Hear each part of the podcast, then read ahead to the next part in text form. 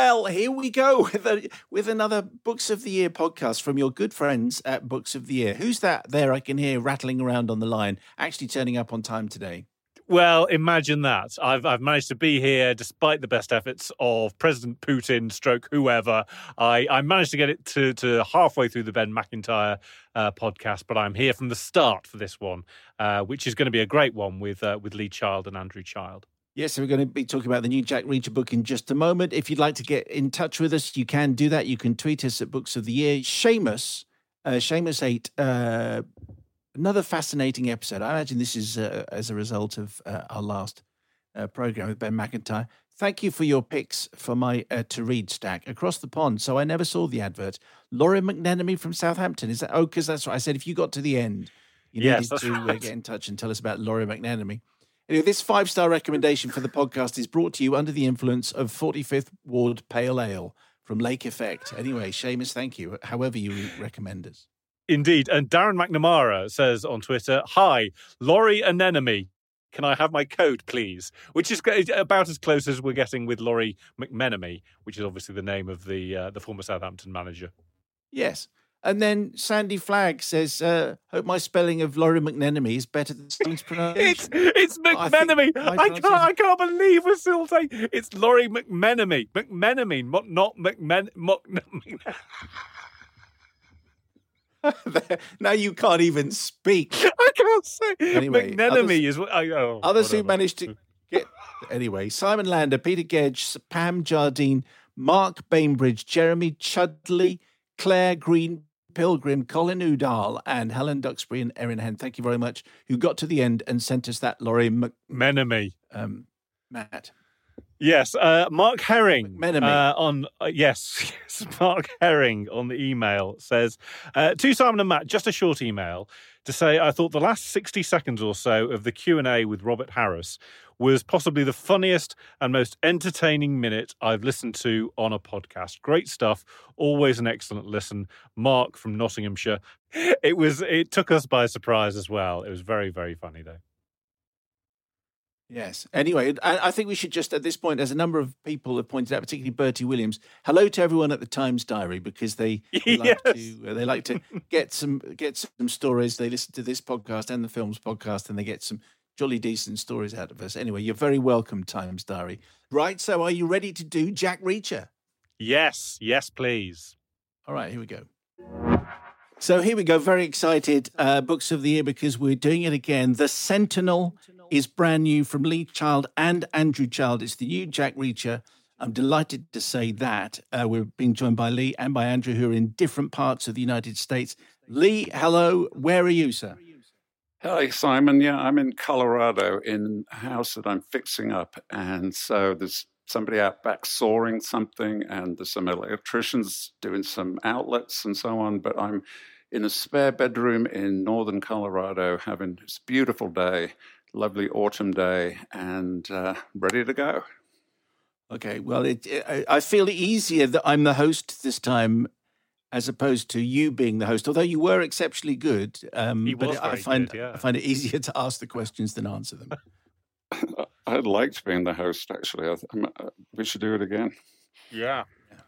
Uh, and also, we've been joined by uh, by Andrew Child, uh, who I th- uh, Andrew, I think you're in Wyoming. That's right. Yeah, I'm in a, a different state, but actually, it's only about an hour away, just over the border. And um, I think, uh, I think, as Lee was saying, the weather here is just sensational today. We've got beautiful blue skies. It's crisp. It's um, it's just a perfect autumn day.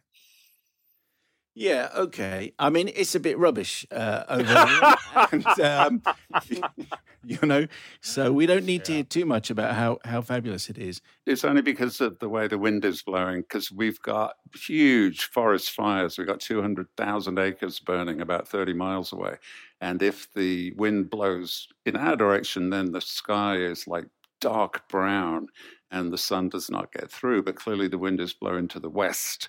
And so all those people in those other states are getting it now. Andrew, are you used to being called Andrew Child now? Well, I'm getting there. Um, and funnily enough, you know, it, when when you have to make a change like that, you, it takes some getting used to in terms of hearing people say the name, you know, in terms of having to sign the name, things like that. But um, I think I'm pretty much used to it now. Yeah.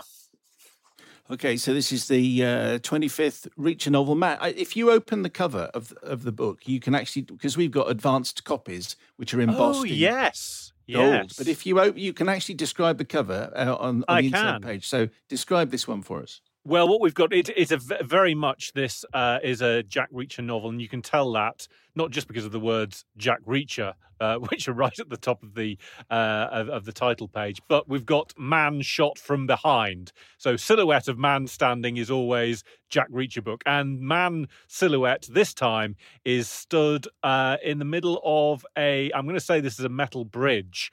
Um, it doesn't. I, I, having read the book, I don't think this has any relevance at all to the to the book itself. But he is um, stood on a bridge, uh, and it's uh, it's clearly dusk.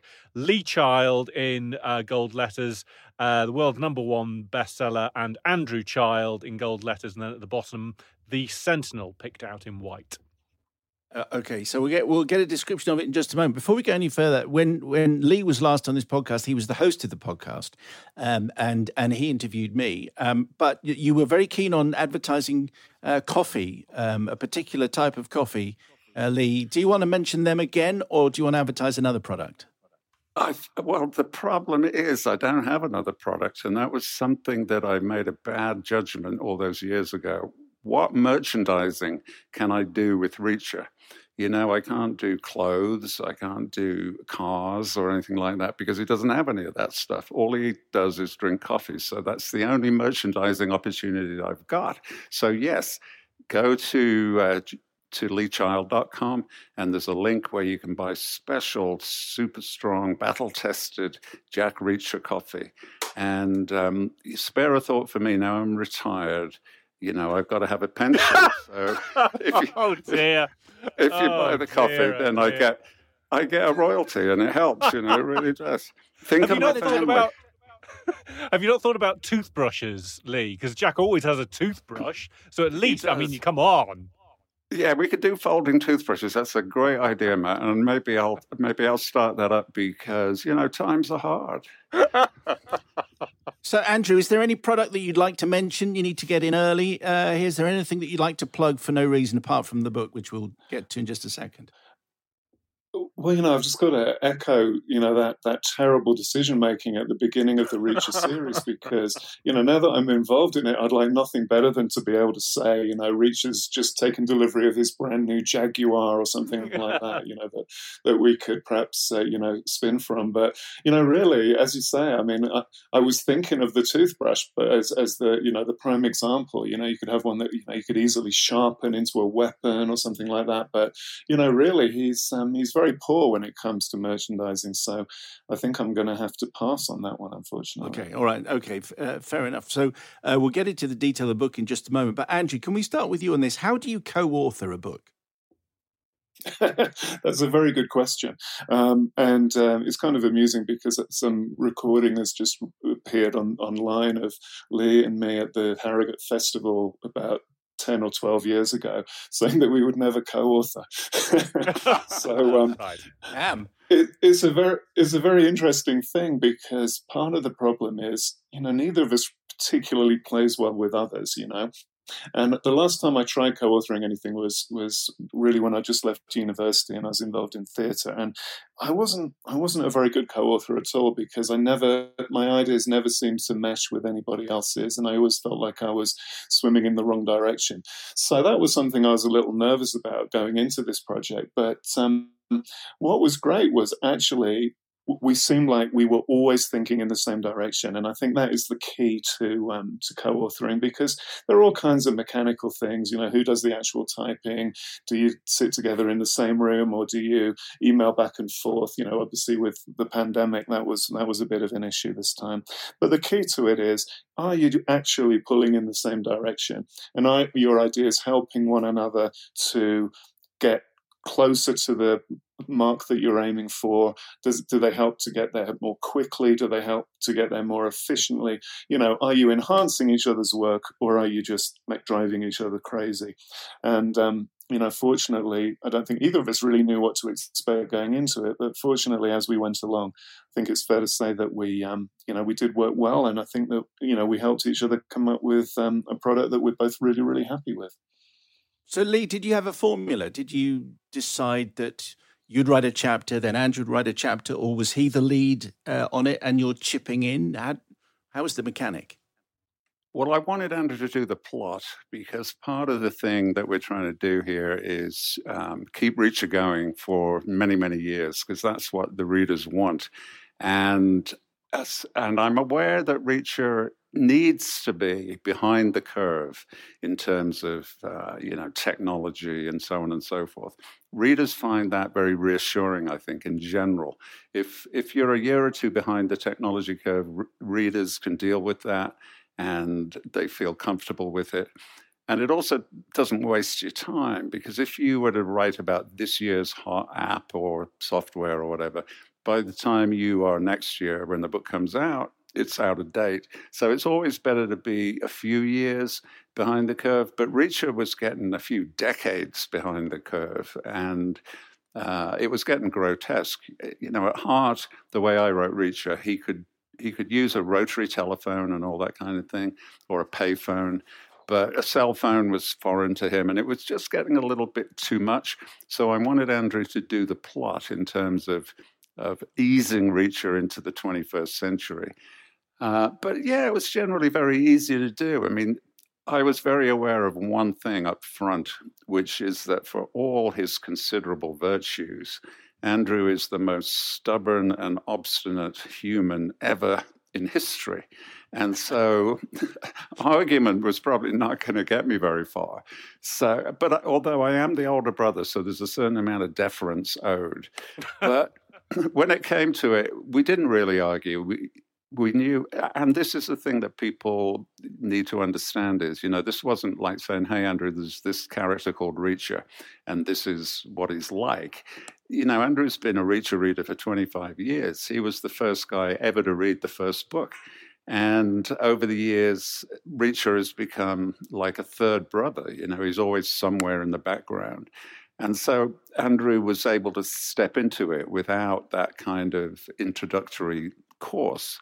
So it was, yeah, a lot of talk back and forth. And um, I was happy to take a more supervisory role, you know, that my senior position entitles me to. And so basically, to put it bluntly, yeah, Andrew did all the work and I had all the fun. Uh, so, in which case, then, Andrew, it falls to you to. So, the title is The Sentinel. Who or what is the Sentinel? Take us into Reacher 25. Well, thank you. Yeah, the Sentinel, the, the reason that we, we went with that for the title is that um, the Sentinel in the book is a software system which protects the integrity of the United States electoral system. And um, the way that we that we get into it is, um, as Lee was saying, we were looking for a way to kind of ease Reacher into more of the at least the end of the 20th century, if not the 21st. And so um, when when it comes to researching these kind of things, I, am I'm, I'm the sort of person who I don't find it works too well to go out and specifically hunt down something that you need for for a story. I find it, it works better if you just absorb as much as you can in your everyday life. So everything that you see, everything you hear, everything that you read about in the news.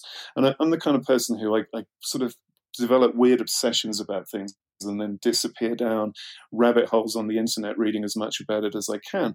And some time ago, I'd become um, interested in the concept of ransomware, you know, the kind of thing where a malicious organization infects your computers or your computer systems with um, a malicious program which makes it so that you can't use them unless you pay them lots of money.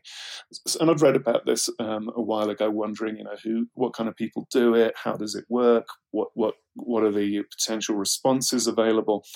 So it struck me that it would be a really fertile ground for Reacher because if he arrived in a town that had been subject to a ransomware attack, it automatically brings in the, the more up to date technology side of things for him. But also, you know, what a great sort of hotbed of suspicion. You know, who's behind it? What do they want? What are they trying to hide? How would different groups of people in that town respond? You know, would everybody want to get the town systems back online, or perhaps would some of them be trying to keep everything locked down because they had sinister secrets? So I, felt it would be a really good starting point for Reacher, and then um, from there, you know, we we developed the idea, and one of the things that it's not exactly ransomware, but it's certainly one of the kind of online um, crimes that are, that, that are being committed these days uh, moves into the idea of um, people tampering with it, with the integrity of election systems, and that was something else I read about. I read about what um, what uh, some of the Russians have been doing back in the 2016 election. So we pinched some of those things and uh, sort of fictionalized them just a little bit. And then, um, you know, it turns out to be a decision that I'm, I'm delighted about because right because you know, as you know, it you know when you start writing a book, that's a long time before it gets published. So it's really impossible to predict what's going to be topical by the time the book comes out. So it's just a you know really happy coincidence that right about now ransomware and election tampering are both really, really topical. In fact, the very day we emailed the final manuscript into our editors, you know, I sort of took a deep breath, sat down, you know, had a look at the 8 million emails that had built up in my inbox while I hadn't been paying attention. And the, the one at the very top was from my old school telling me that one of their contractors had been hit by a ransomware attack, and consequently, you know, lots of personal data had been stolen, and um, they wanted to warn everybody because until they decided whether they were going to pay up or cooperate or what, they didn't know whether this information was going to be was going to be sold on to somebody else. So it really struck me, you know, wow, the very day we finish this, um, I'm getting an email saying that my old school's been been the victim of this. So it was you know, it was it was very uh, very nice to find out that it this this thing that that we'd latched onto many many months ago was looking like it was going to be topical and relevant.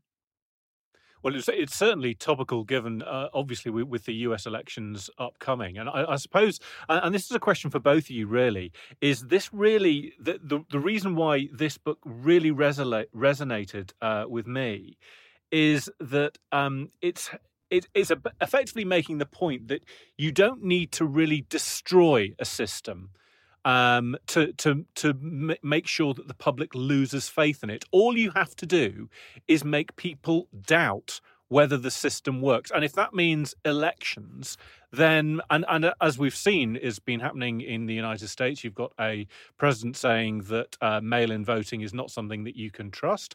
But also, you've got um, misinformation being spread, no doubt, by, uh, by, by the Russians, basically saying that you can't, you can't trust what you're seeing in front of you, whether that is elections or whether that's news. I know that the last time, Lee, you were on the um, podcast, we were talking about um, broadcast news and the fact that many people don't trust what they're seeing because they either they either feel that it's propaganda or they feel they're being fed something that isn't the truth that they don't trust any mainstream media and really that's all you need to do you don't need to completely discredit one side. All you need to do is sow enough doubt in people's minds that something that they thought was absolutely a 99 cent thing, something that they could always count on, just sow enough doubt so that they doubt whether it's whether it's ever effective.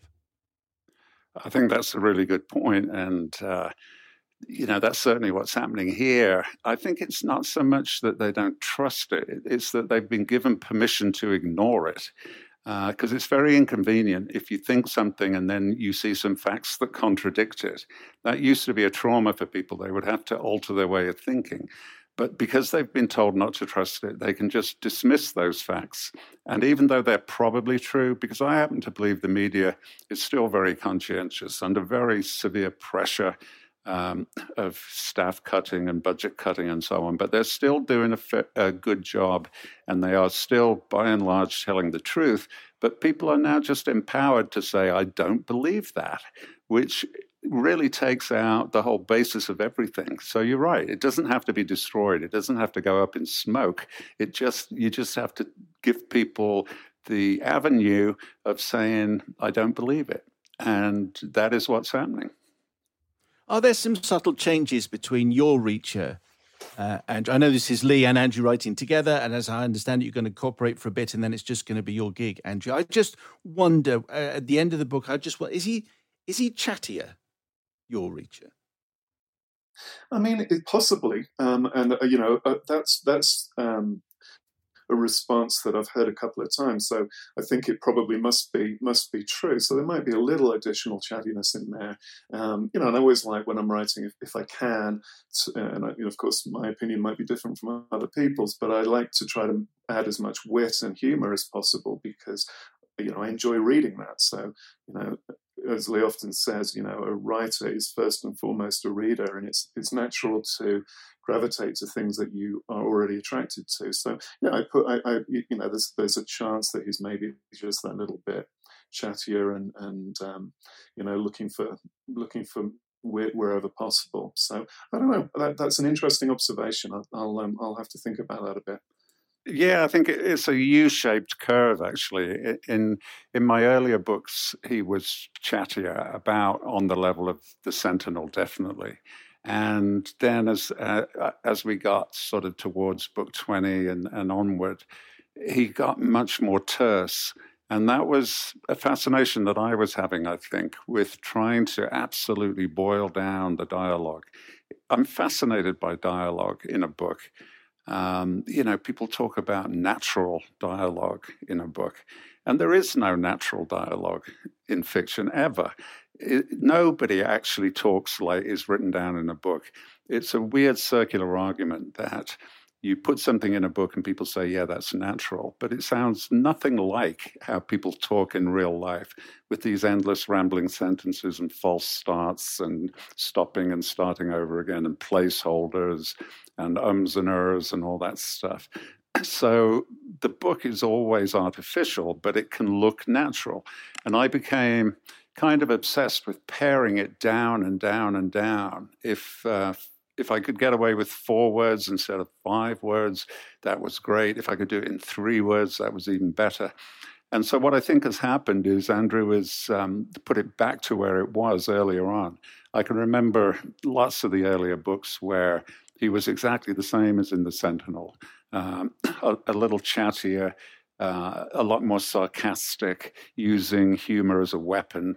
Um, two or three lines of dialogue instead of one sentence. So, yeah, what I think is what we're seeing is exactly what I wanted, which was not so much a reboot, doesn't have to be totally different. In fact, it needs to be as similar as possible, but a sort of refresh, more energy uh, more ideas. And I think that's what's there in the Sentinel. So it's kind of picked up again where it used to be maybe 10 books ago. And in terms of the kind of the, the tweaks that are needed, and again, as you say, it's not a, it's not modernizing, it's not rebooting, but I was I, I rec- suddenly was in mind of a conversation in a Bond movie, a couple of Bond movies back, when Judi Dench as M says to Daniel Craig as Bond, Bond, you're a sexist, misogynist dinosaur. And he's basically, you know, you need, you know, you need to change. And obviously he doesn't want to change. And but obviously they're kind of trying to twist and change Bond into being slightly contemporary, sort of begrudgingly. And I wonder if um, Lee first, maybe then Andrew, if is there um, a sort of a slight shifting of that that you relate to that line? Not that uh, Reacher is sexist. He's kind of old fashioned, I suppose, and traditional. But is there a, is, does there need to be a slight repositioning or not? Well, that's another great issue. I mean, Bond in particular, to me, that will never work because Bond is a specific invention of post war Britain. It's really the early 1950s when Britain was uh, running out of power and money and was no longer this massive imperial power. And really, Ian Fleming invented this one character that could symbolize the old Britain. And so Bond is it, to me, always rooted in the 50s with that sexist uh, stuff that I thought it was a good line from Judi Dench because it was poking fun at the whole franchise rather yes, than character. Uh, for Reacher, yeah, Reacher has uh, Reacher is not a sexist. He's a sort of uh, he's he is a data-driven person, and in his life, he's observed that women are just as tough and capable as men, and he takes that as a, as a conclusion. Um, I think where what we're going to have to watch out for, especially right now, is that Reacher's kind of brusqueness and his directness worked really well when it was a counterpoint to society as a whole. And now, society, especially in America, is becoming uh, a lot more kind of toxic in terms of its masculinity. I mean, this whole Trump thing, the toxic masculinity that he's promoting, Reacher against that doesn't look differentiated enough. So that's something we're going to have to work on in terms of keeping him attractive outside of the mainstream. The mainstream is moving toward him in a little bit of a way. So we got, we're going to have to find a different avenue, a different channel to put him in, unless, of course, as we fervently hope, things change uh, in, in America coming up. And I think they, they quite possibly will. But we're going to have to keep an eye on that. Um, I mean, I'm proud of the way that Reacher is. He's a sort of post-feminist. He, if you if you're a woman, he accepts you for your virtues, for the content of your character, as they say. And if you're a bad woman, he'll kill you just as much as um, he'd, he'd, kill a man. Uh, you know, he doesn't care. It's all the same to him. And I think to me that is Reacher's definition of equality. You're all the same. Uh, if you're bad, I'll kill you. If you're good, I'll, I'll help you. It doesn't matter who you are. Andrew? Yeah, I think that's very interesting because that's looking at Reacher in the kind of broader broader context. But um, one thing that Lee mentioned earlier was that you know I've been I'm the I'm the oldest Reacher fan on the planet, um, and for me, you know I I rem- one of the reasons that I I wanted to to accept Lee's offer to to work with him on Reacher is that I remember, I know so clearly the feeling of looking forward to the next Reacher. You know, so you know you you've you've waited desperately for the new one to come out. You've you've plowed through it, and then you're disappointed because you're at the end and you've got to wait another year for the next one.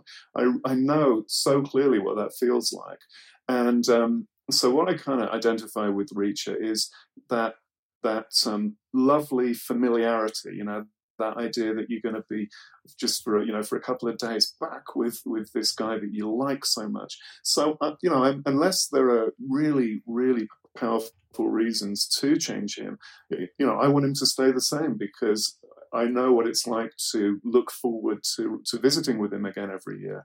And um, one of the things that really bothers me as a reader is when you like a character for specific reasons and then those reasons get completely changed. I don't know if you remember that, that those books. I think there were three of them. Um, the House of Cards um, trilogy. You know, they got made into TV on on both sides of the Atlantic.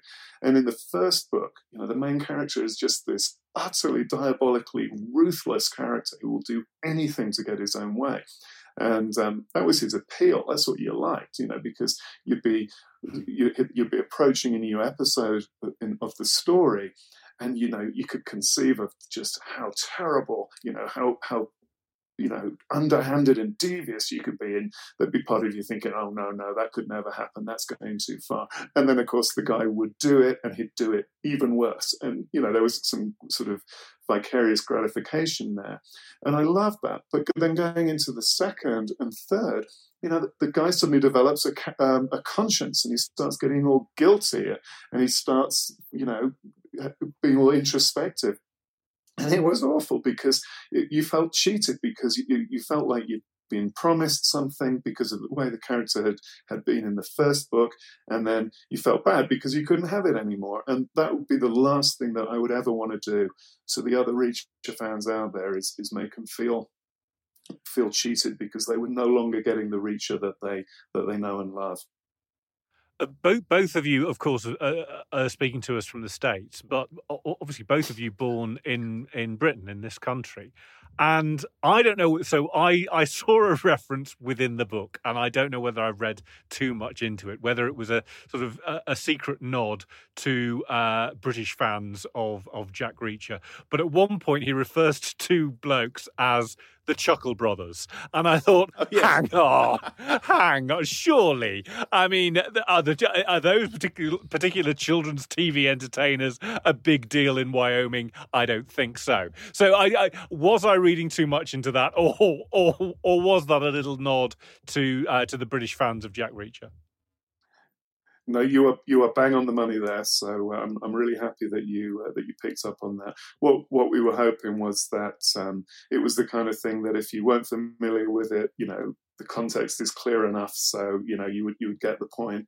But if you if you did get it, um, you know, it's like a sort of inside joke for uh, for the for the British readers. So I'm really happy that you that you saw that. I think that's a fantastic in joke as well. To me, to you, and all that. So there's something that we've got which uh, which the American readers haven't got. Just on the subject of Wyoming, if I if I can, I don't know if you're the only British guys in in the whole of Wyoming, and you've talked before, Lee, about what kind of uh, estate it is. But anyway, I've learned that I've got a connection to Wyoming. So um, so I'm thinking, and genuinely, so my wife wants to come out and uh, and visit Wyoming. So we've been on we've been on the uh, internet looking at. Anyway, it turns out her grandfather uh, died and was buried in Rock Springs. Uh, and there was a mining accident in 1923. His wife and four children were on the dock at Liverpool, waiting to go out and join him, and they got the telegram saying that saying that he died. And he was buried in Rock Springs in Wyoming. Is it is it worth coming over and staying uh, at, Rock, Rock, Springs to have a have a look round? What's, what's it like from a British point of view? It's amazing from a British point of view, and you, you should absolutely do it because, from the UK point of view, Wyoming as an individual state is larger than the United Kingdom. It has more square miles than the whole of the UK, including Northern Ireland. And yet it has less than one hundredth of the British population. So that it is vast, it is empty, it is just you literally you can go for 50 or 100 miles without seeing anything man-made. It is an astonishing thing to do. And so yeah, if you even if you don't want to come and live here, which I could understand, you know, 8 months of winter is is hardcore, but you should come and look at it because it is and that story, you know, those guys, there were miners all over the place. There's a little favorite walk that I like to take where you go up to the snowy mountains, and there's this thing called the the miner's cabin walk, and you walk around and you see this tumble down cabin where these miners lived. Probably two or three guys living there working this tiny mine nearby, looking for copper, I guess, or gold or silver or something. And the, the sense of adventure that those people must have had back then to go out into this vast, unexplored, uncharted wilderness and try and do something is amazing. And this, the, the weather is totally dry, and so nothing ever rots away. And where we live, where Andrew and I live, um, it's a it's it's an old ranch, and there's several, two or three of these little tumble down buildings.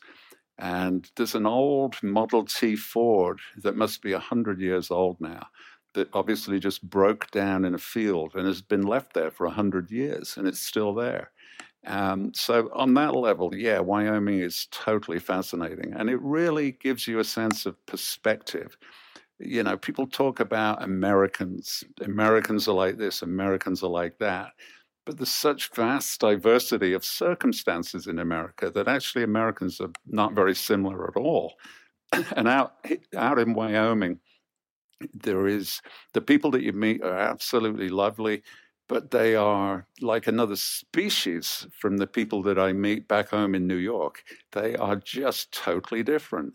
And that, to a certain extent, explains the politics of the US that it is so vast, so diverse. Everybody's got such different set of problems that any kind of commonality is almost impossible.